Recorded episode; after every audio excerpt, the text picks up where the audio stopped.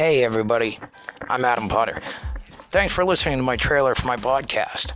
I am a 38-year-old former landscaper.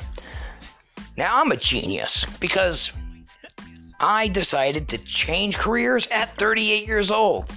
You know, get into entertainment when I can't go through all that time to pay my dues and pay agents because I have, life to pay for. Yeah, that's when I decided to get into it. So I just decided to make a podcast as a creative outlet and be able to tell my jokes and tell my stories where nobody's really going to hear it. I have no illusions that this is going to be successful, but it's a good outlet for me.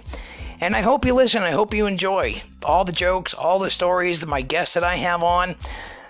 I'm just about having a good time and making people laugh. I hope to see you there.